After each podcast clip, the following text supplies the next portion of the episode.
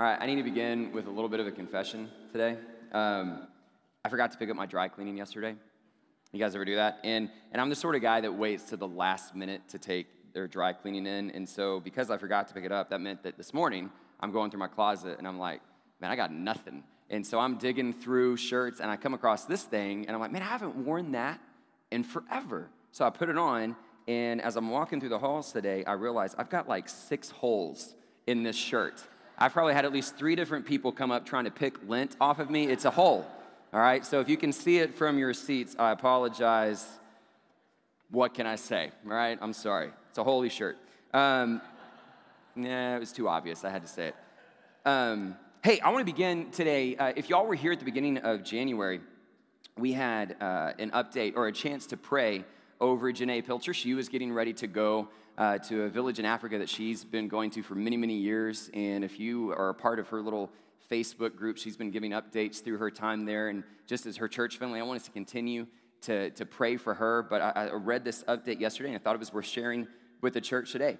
Uh, she wrote, What an incredible day. We started with the kids program in the village. I've gotten, I have not gotten a solid count yet, but I think there were roughly 90 kids that came. Uh, today, they learned what it means to praise God and why He is worthy of our praise. After we finished the kids program, we looked back up, uh, or loaded back up, and headed to the river for the baptisms of the four women from yesterday. There's so much to share about them, and I just can't do it all here. They were so excited. They sang and danced as they witnessed one another being baptized. It was so great to see. And after the last girl was baptized, Thedo, a young boy from their village we have known for years, came to stand, he's the missionary, with his shirt unbuttoned and his shoes off, telling him, I want to be baptized. And after Stan and Neo talked with him for a bit, Thedo accepted Christ. Neo told us that part of Thedo's prayer really touched his heart. Thedo surrendered his life to God and he's only 15. We have been praying for him for years. He was then baptized and the praising and the singing continued. When Thedo was brought up out of the water, one of the other women that was baptized today told Tanya, He will be our leader one day. What an incredible journey God has in store for young Thedo. Will you pray for him and the entire village? God is doing mighty things. Amen? Amen. What a wonderful thing to see. The gospel is bearing fruit all over the world.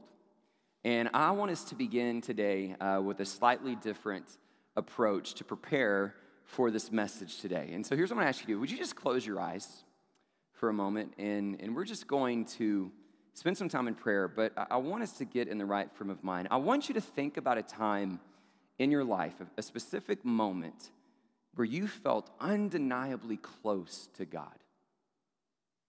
A moment where you knew He was there. I want you to think about that specific instance where you were, how old you were, the circumstances around that moment, what you felt in your heart, in your soul, in your mind. And I want you just to tell him thank you. Thank him for the ways that he has revealed himself to you. I want you to continue in that posture, in that frame of mind of prayer. And I want us to acknowledge that, that some of us in this room today, it was easy to think of such a moment. Maybe we thought of one recently, or we had a long list of moments that we could choose from. Numerous occasions where God has consistently proven himself to be with us. Maybe some of us here today, it was a little harder. It is a little harder to think of those moments. Maybe you have to reach further back into your past. So far back, and, and perhaps so infrequent, have these moments occurred that maybe there's a part of you that questions their legitimacy. Whether or not you really felt what you think you felt, or was it just your emotions? Maybe some of us in here today don't have a moment. Don't have an instance that we can think of where we know that we've been so close to God. and highlight those different ways that we answer to this question so that we can see that whether those moments come easily or whether they come with difficulty, that all of us would plead and pray that right now would be such a moment. That all of us collectively would know and feel He is here with us. What gets in the way is our distractions, our questions, our doubts. He is here. And so let us prepare our hearts accordingly. I want you to pray for a moment. I want you just to acknowledge before your God that you are broken. Just admit your mistakes. Confess that you're a sinner. Tell him you need him. I want you to ask for his forgiveness. I want you to ask for his, his help and his grace that he could cleanse you, that he can change you. I want you to ask him into your heart, into your life. I want you to think about this cross, this empty tomb, this good news. And I want you to tell your God and your King that you want to give him all that you are. Declare to him in this moment that you see Jesus as Lord. And that all your days will be committed to him. Father, we are undone by the fact that you are here. You are with us. Thank you for this gospel that cleanses and changes and renews. We set aside the earthly things, we set aside the impulses of the flesh. We ask that you would come in, God, and invade our very existence as we seek to give you the glory you deserve. It's in Jesus' name that we pray these things. Amen and amen. Hey, if you um, have never prayed that way before, let's say you were invited here today and you just were trying to test this God thing out, but something stirred you in that moment and you authentically and genuinely prayed that, uh, you need to tell someone today. You can come to me after the service. You can tell somebody that you're sitting next to, but you need to tell somebody. But the other reason I wanted us to start out that way is because that's a prayer that we always should be praying. Every single day to acknowledge our need for a Savior, for Him to come into our lives and for us to commit our ways to His. That's how we get to truly and continually experience His presence. Uh, I want to I wanna begin today with just kind of a quick disclaimer. I hope you guys know that most, most Sundays, this may come as a shock to you, most Sundays, I try to be somewhat conscientious of how long I'm preaching. Okay? I really do. Um, and, and I recognize people only have so long of an attention span. Uh, I recognize there are other things on your mind today, especially on Super Bowl Sunday. So there are a lot of times that I try to be mindful of that. Can I tell you, today is not one of them. Um, we're not here for a schedule, He's here. And, and the reason I'm not mindful of it today, if you are any, any capacity aware of where we are in this text and what we're about to read, that tells you why. We're not going to just rush past this. We're going to give it the sort of attention that it needs and that it deserves. Okay? So, those expectations and those thoughts that can kind of creep in how much longer is he going to go? I've got this to do. Now, I know some of you, transportation wise, like you have to. I get that. That's, that's fine. But for the rest of us, those thoughts that can easily distract us from His presence, I'm going to ask you now, put them aside. Okay, we're here for Him. All right? And let, let's show Him we desire Him more than our schedule. Okay? Um, now, that being said, we are going to begin uh, an introduction to this text with a bit of a poll, all right, a little survey, little quiz of the audience. And so I like to do this from time to time. Uh, let me see by a show of hands how many of you in here today have taken the Enneagram. Raise your hand. Okay, several of you. Okay, how many of you have not taken the Enneagram? Okay, how many of you have no idea what the Enneagram is? Right, that's the most of you probably. Uh, so, the Enneagram is one of the latest crazes when it comes to the world of personality assessments. And uh, this, is, this is a way that people kind of have started discussing more about who they are. And, and it's pretty popular right now. In fact, just last week, I was on the playground with my kids at, at their school. A lot of times I pick them up on Fridays and we'll go and let them play with their friends in the playground. And I was standing next some, to some other parents and, and kind of halfway engaged in the conversation because you kind of have to, have to watch your kids, but also halfway listen. And all of a sudden, in the middle of that conversation, it got very uh, in, like passionate and interesting as these two moms started going back and forth about all these numbers right? And it sounded a little bit like this I'm a nine or a two, but I can't really tell if I'm a nine or a two. Well, I think you're a two. Really? Because I think I'm a nine. What are you? I think I'm a six. And it just was nonstop numerical discussion. Now, I like to think or pretend that I had no idea what they were talking about that I was just thinking about maybe their favorite jersey numbers or something along those lines. But the reality was, I was sitting there on the inside going, man, I hope they ask me because I'm a three wing two. You know, let's talk about this for a little bit. Because I've also taken the Enneagram. But one, one of the moms in particular in this conversation was really interested. Like, like had a lot of additional research, a lot of additional reading that she had been taking on. And I was watching her talk about it, and I just started thinking, man, why are we so interested in these personality assessments. Y'all know that there are more than 2,000 personality assessments on the market right now?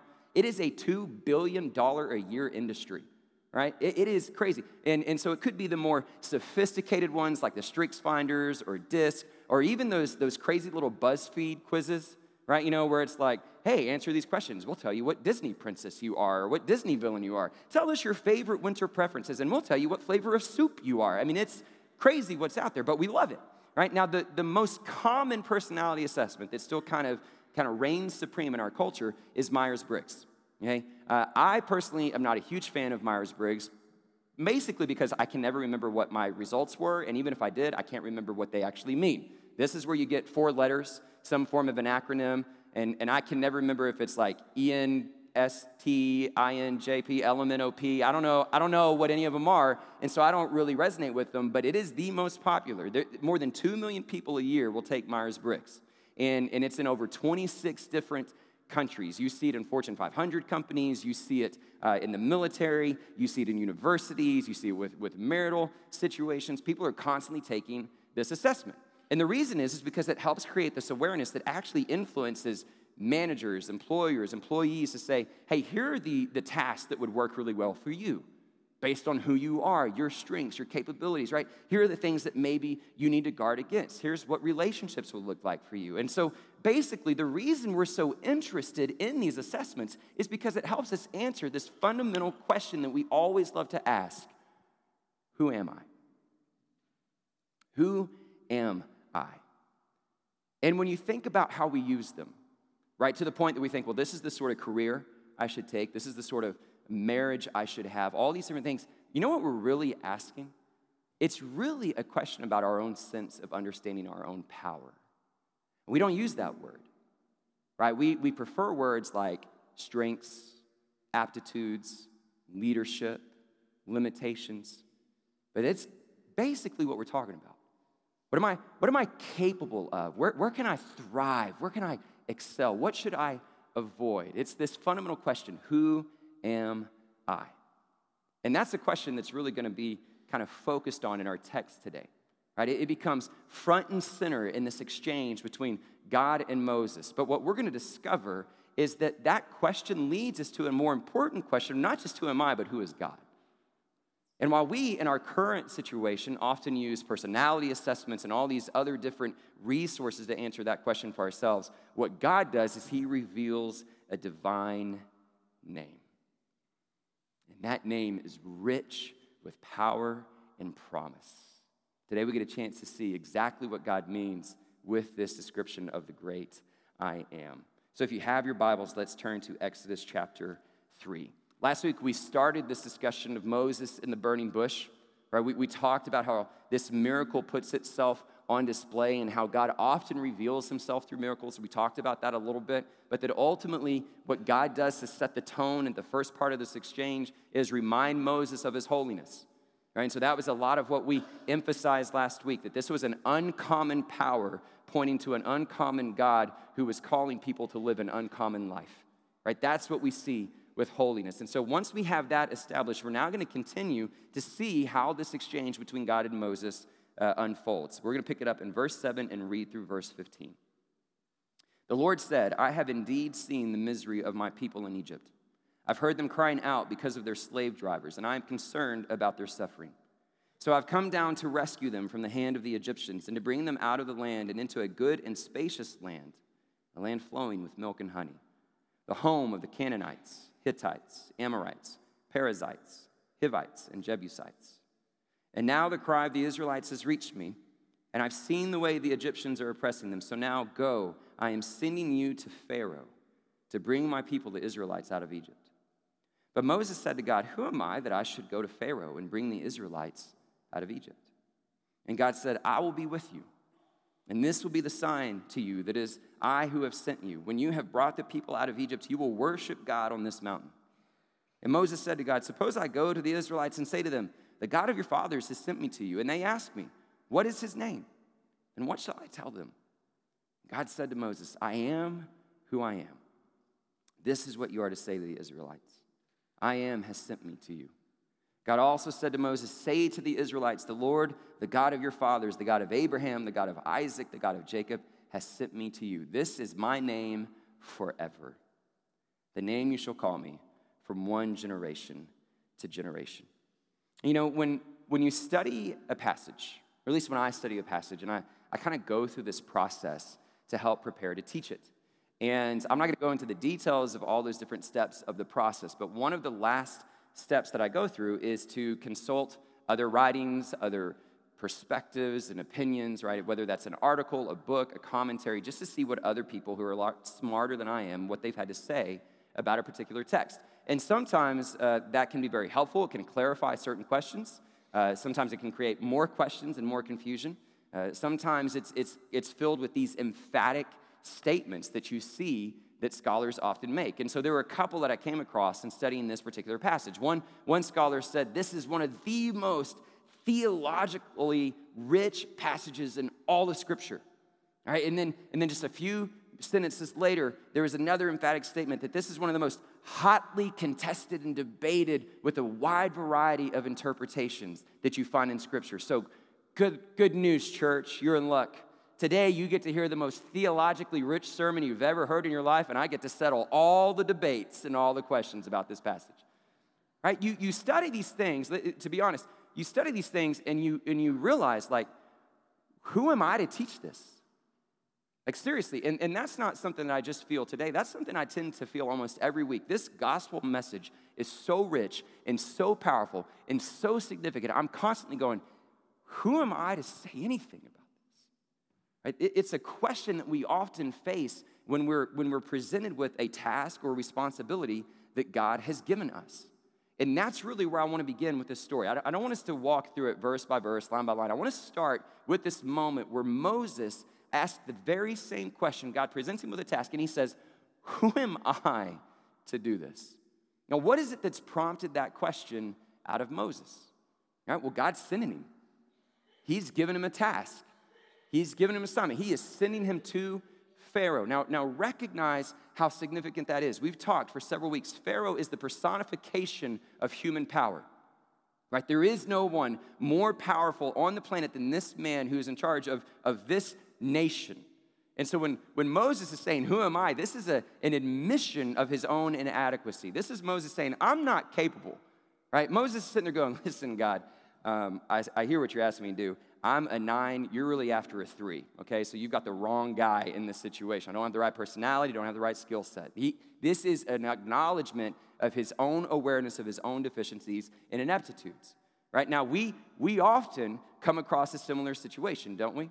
What's interesting is, is that this is a very different Moses.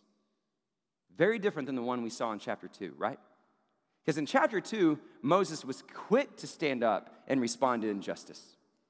He was quick to get involved. He was quick to move into those moments of the, the Egyptian confronting the Hebrew or the dispute between the Hebrews or protecting those Midianite daughters when the shepherds were coming, forcing them away, right? That was the Moses we saw in chapter two. He was constantly saying, Man, I got this. But now he's presented with a task, and Moses' answer is, Who am I? So in these two stories of Moses, chapter two and chapter three, we're taught that there are, there are these seasons that we go through right? When, when our abilities, our strengths, our power is tested, when God asks us to do something, we tend to have one of two reactions. We either say, hey, I've got this, or who am I? Counter those situations. See this a lot in, in life. You, you think about those moments in your life where you've encountered those situations where you sense your abilities being tested. We, we can see it even like in childhood innocence, right? When you're younger, uh, it's often with these like wagers and these dares that you have with your friends. Hey, bet you can't go climb that tree you get into junior high, high school, hey, bet you can't drink a gallon of milk in under an hour, right? And you just, you're constantly challenging each other. I like to think that you grow out of that. You don't. Um, I'm, I'm almost 38 and, and I still have these conversations with my friends. I'm on a group text uh, with a couple of guys, and we're constantly throwing out different questions of what sort of athletic achievements we think we might still be able to make. And, I, and I've discovered that I think most of these questions are, are spurred on by different bits on the ticket right, sports station. So, like some of the recent conversations have been can you throw a football 35 yards in the air? Can you bench press 135 pounds 10 times? And, and so, side note, if you happen to ever see me like on video and social media, like attempting one of these feats, just know I lost a bet. Okay, that's the only reason it's being documented. But but we'll we'll respond to these questions with a variety of answers. Right? Some of us, depending on the question, we're like, oh man, that's easy. I got that could totally do that. And others will immediately go to their sense of inadequacy, saying, There's no chance I could do this. I'd be dead last. I wouldn't be able to lift anything. And you get this wide array of responses, right? And, and, and that's what we see constantly in life. Those two expressions. Which are you? What season are you in? Do you find yourself faced with certain challenges right now where you rise up and you say, Man, I've got this. I can do this? Are you more overwhelmed by your own sense of inadequacy and deficiencies where you go, Who am I? The reality is, is that there are pros and cons to both frames of mind. Right? Think about the I got this mentality. The, the good thing about this is that it creates courage, creates boldness. It leads you into adventure, it forces you to step out in faith. There are some great things that come with that mentality. But if you use it incorrectly, you'll end up crashing and crashing pretty hard. Look at where it got Moses. Right? See, the, the downside to that sort of mentality is that what you ultimately do is you put so much pressure on yourself that when you finally fail, because you will fail, the fallout from that feels so much more difficult because of all the expectations and pressure you were carrying.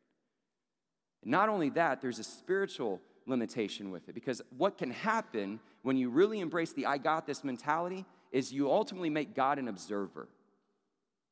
You put him on the sidelines like he's an onlooker. Check this, watch what I'm about to do for you.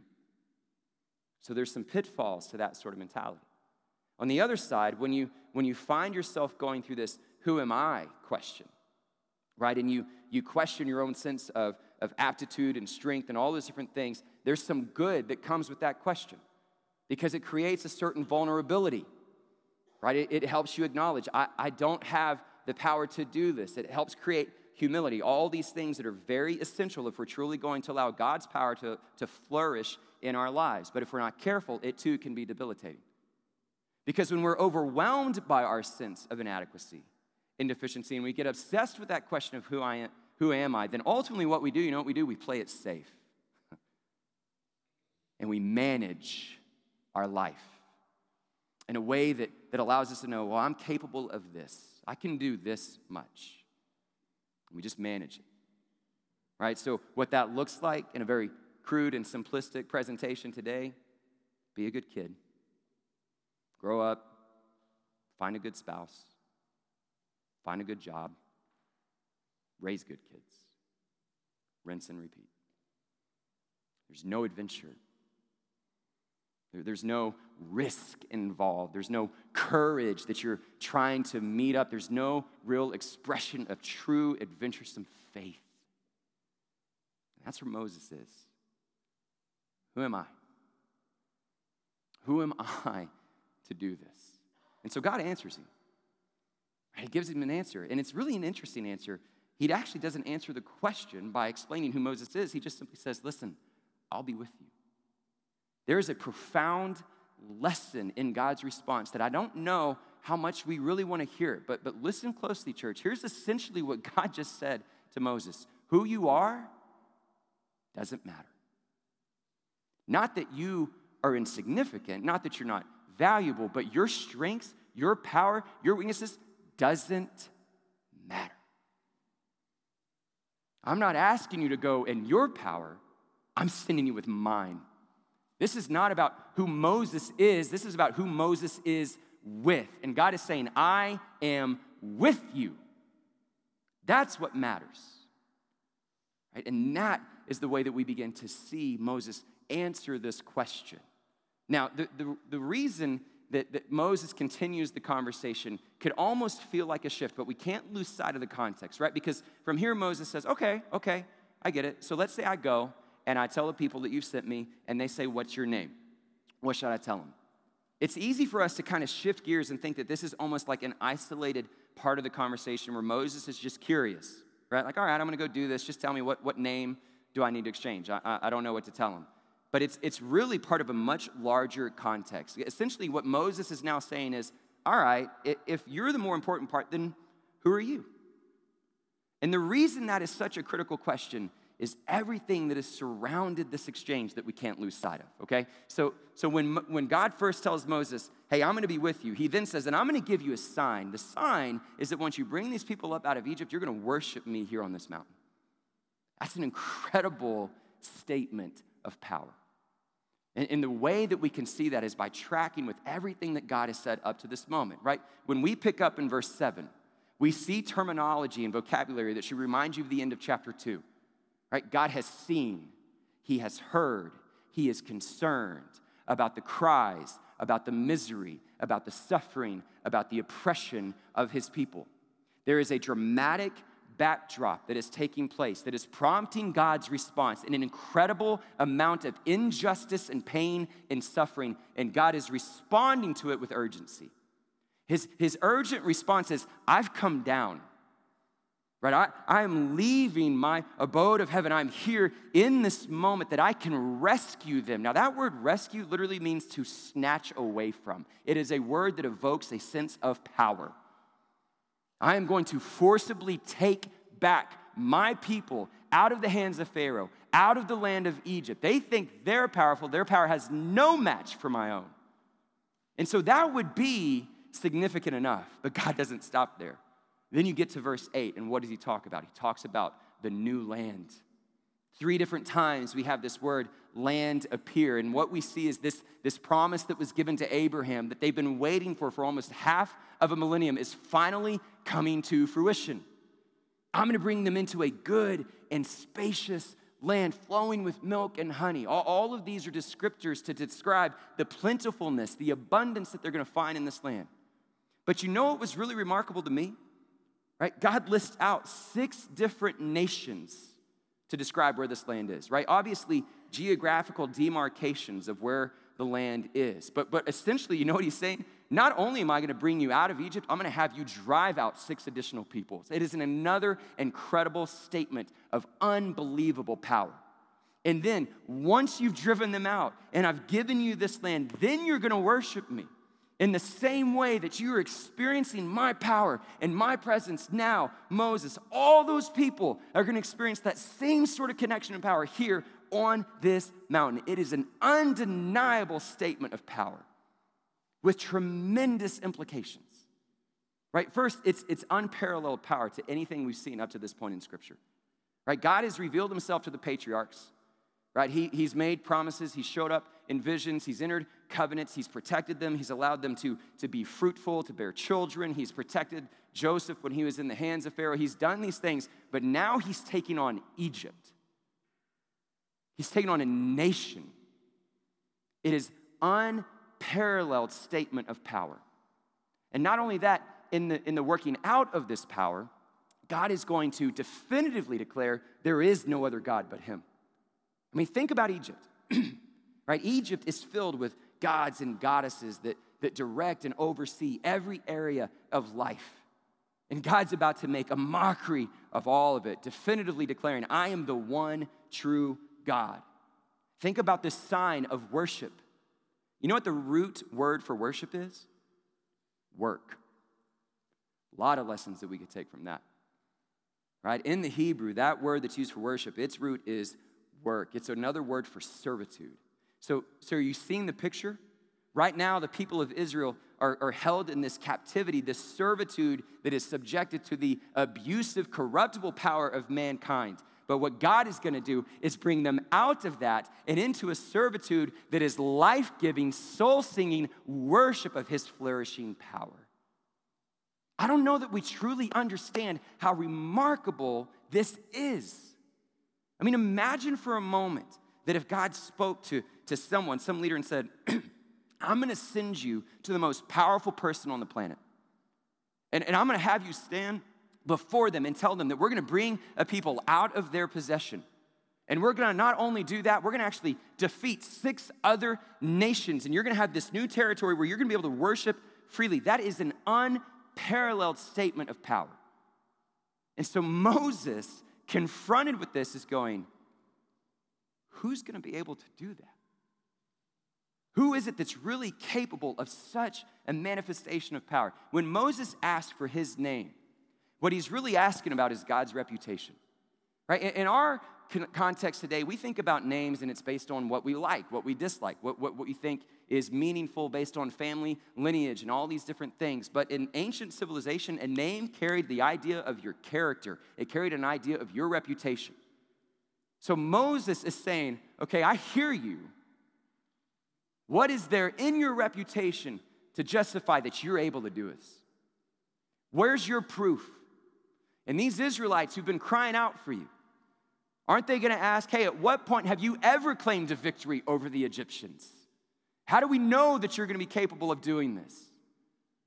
Their question becomes a question of God's power. And don't we do the same? Right? When we think about the, the things God's called us to, or we think about things that might happen in our midst, don't we stop and go, is He really able to do that? Is He really capable? Where, where do we have proof? Where, where do we have credibility that He's going to do the things that He says He's going to do? That's the question that Moses is asking. Show me that you really are going to be able to do these things. And to that question, God gives him his name. And it's an incredible moment, right? And I, I want to work through it in, in, a little bit of a sequence. I want to start first just grammatically understanding what has taken place here. In, in the original language, it's really just four letters, four Hebrew letters. And because it was so rarely ever pronounced in public, nobody really knows uh, what pronunciation to apply to this word, which is what creates the debate of interpretation from time to time.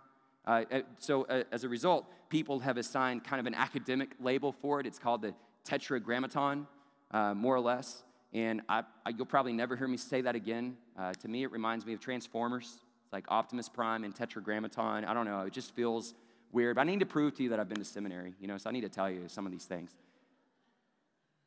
But here's essentially what it means. If you translate it, it's right there I am who I am right? And now it's, it's, it's four verbs appearing between verses 12 and 13, which is what makes it read incredibly awkward. But the emphasis is undeniable, right? This is all from the verb to be. Okay, and so essentially, this is God elaborating on his previous statement that I am with you. And so, what he is emphasizing is his presence and his existence. I am God. I am here. If we were to simplify it, it's so perfectly stated I always am. He always is. There's never a moment that he wasn't, there's never a moment that he won't be. He always is. This is his answer to Moses to reveal his power. This is the fulfillment of the divine name. This is what takes us into the, one of the most beautiful promises that we see woven throughout the passages of Scripture that no matter what we face, God is. He is here, He is with us. And so that was the promise that was going to lead them to the chambers of Pharaoh and through the Exodus. That was the promise that was going to allow them to establish their kingdom in this new land. And when the exile unfolded and they found themselves in captivity once again, estranged and lost, they cried out once more A Savior. We need a Messiah. We need a wonderful counselor, a mighty God, an everlasting Father. We need the hope of Emmanuel, God with us. And then one day, a child was born, a son was given. And his name was Jesus. And as he began to walk this earth and teach and heal and love and engage, people began to ask the same question Who are you? By what authority do you do these things? With, with what power do you do this stuff? And we see these exchanges throughout the Gospels. There's one I'm going to refer to. You don't have to turn there. We're going to have some of it up on the screens, but it comes from John chapter 8. All right, here's this exchange between Jesus and so many others that have gathered around him where they're, they're wondering who he is and how he's doing all the things that he's doing. And at some point, they actually begin to question if he's possessed by a demon. Surely he's demon. There, there's no other explanation for his power, for the way that he is working amongst us. And so Jesus responds by saying, No, I'm not possessed by any demon. In fact, if you obey my words, you won't see death. You know what you have there? You have a statement of unparalleled power. Right? What, what God says to Moses is incredible, but what Jesus just said takes it up to a whole nother level. You won't even taste death. And so, of course, the reaction is similar. When we pick it up in verse 52, the people respond and they exclaimed, Now we know that you're demon possessed.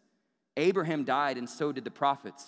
Yet you say that whoever obeys your word will never taste death. Are you greater than our father Abraham? He died, and so did the prophets. Who do you think you are? Who are you to think that you can claim such power, that you can do? What, what, what's your reputation? What's your credibility?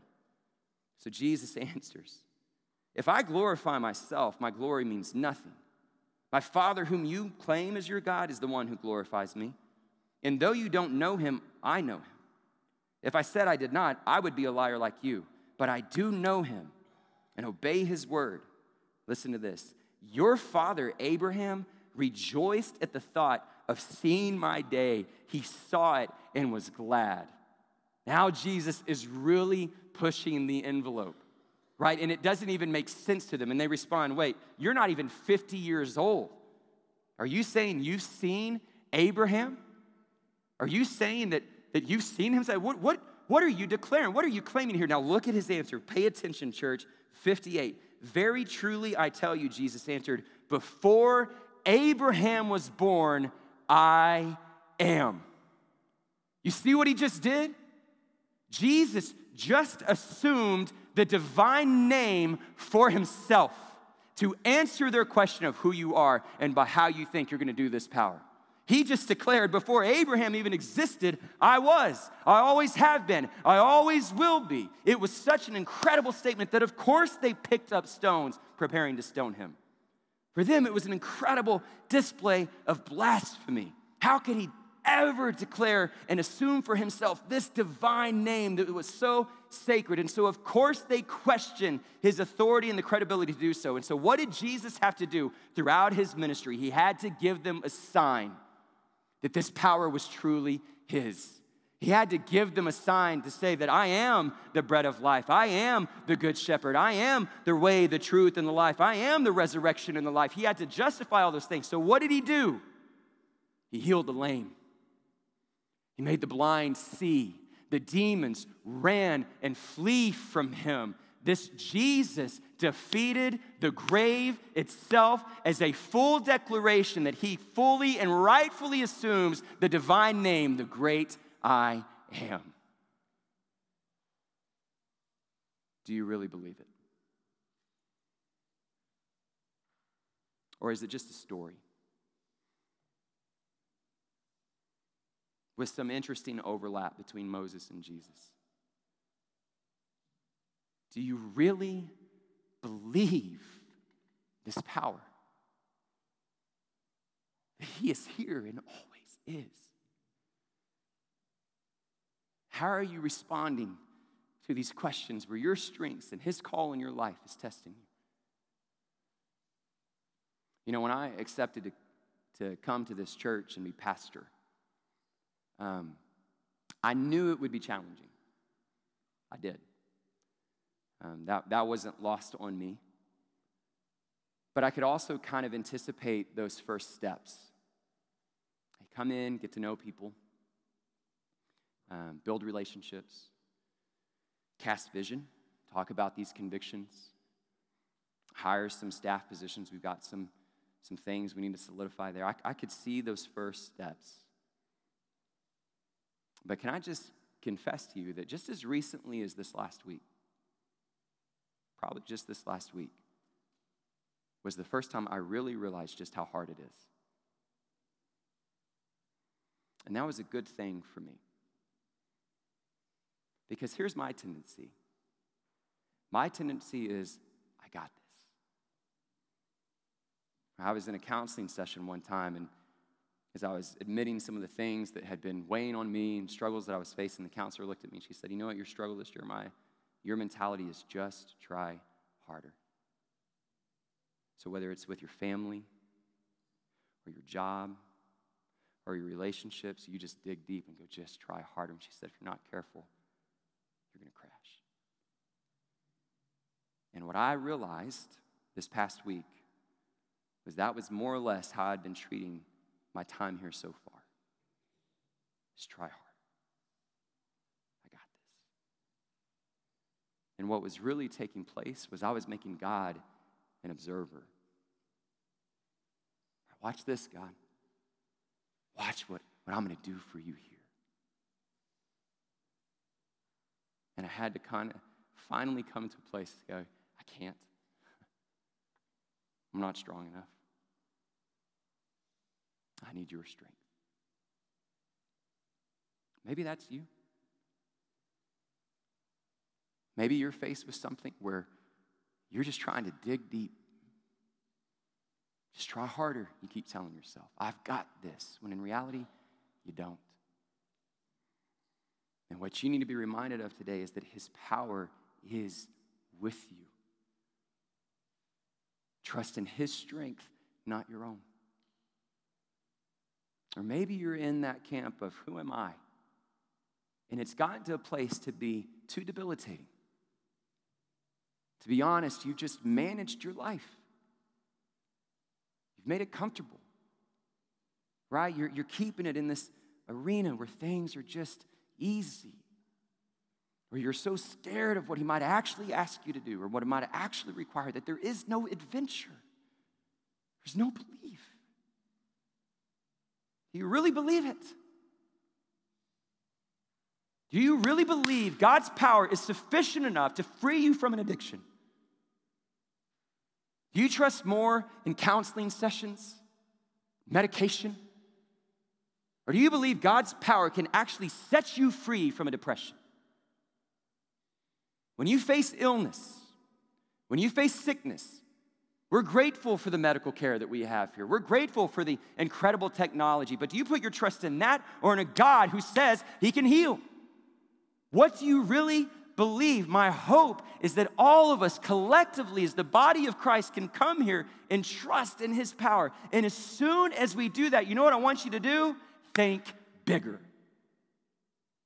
One of the greatest mistakes we could make with reading this text is only read it through the lens of Moses and make it an individual journey of your call. You know what this text is really about? It's about a people, it's about Israel. It's about a nation. It's about a kingdom. It's about what God is going to do for them. That's the manifestation of his power. Is that how we think? Is that how we believe? Do we really believe what God can do in the midst of his body of believers? Do we cry out for those things? Do we cry out for his power? Do we spend time actually crying out for the 21 million people that are still held in slavery today? Do we cry out for the 158 million orphans that are around the world believing that God can set them free and give them a home? Or is that too big of a number for Him? Do we really spend time crying out with the fact that maybe, just maybe, He could use us, use this church to eradicate the need for a foster care system in this county? Do we really believe that revival can break out? Not in play. Do we really believe that people can, can change and that we could see thousands of baptism? Or is that not in play here for us? Is that just too difficult for us? What do we really believe? The moment we question, the moment we doubt, I beg with you and plead you to run back to this text and see what has been promised. And remember that He's not just said it, He's given you a sign. That sign is a man heals and loves and forgives. That sign is an old, rugged cross in an empty tomb. That sign is this King of Kings, this Lord of Lords, this Jesus. The perfect fulfillment of the divine name, the great I am. Let's believe, church. Father in heaven, help our unbelief. God, we confess too many times we try to move in our own sense of power. For those of us that are here today that we default to our own abilities and our own strengths, God, help us find a moment of surrender. Help us to admit that we need your power. You wouldn't use us. God, for those of us that have convinced ourselves that you wouldn't use us, that we're too inadequate, we're too deficient, God, lead us into adventure. Lead us into the risk of what it means to serve you.